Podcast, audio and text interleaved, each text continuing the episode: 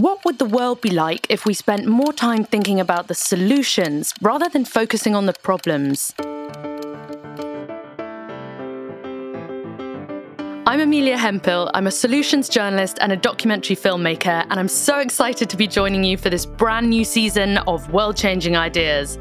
I'm on a mission to track down the people who are taking big risks and getting things done. Think of who are the most vulnerable and try to protect them. So, this is what building resilience means. This season, we'll be traveling around the globe to find the best, the boldest, and the strangest ideas that could transform life as we know it. Because we believe in a future where the new technologies, digital health tools include all of us and not just some people. From the US, Europe, the Middle East, and the global south, we're going to hear from the dreamers, the experts, and the activists who all have one thing in common a desire to change the world for the better. So, what that means is with algae, for the same surface area, we can remove 30 times more CO2 than a forest.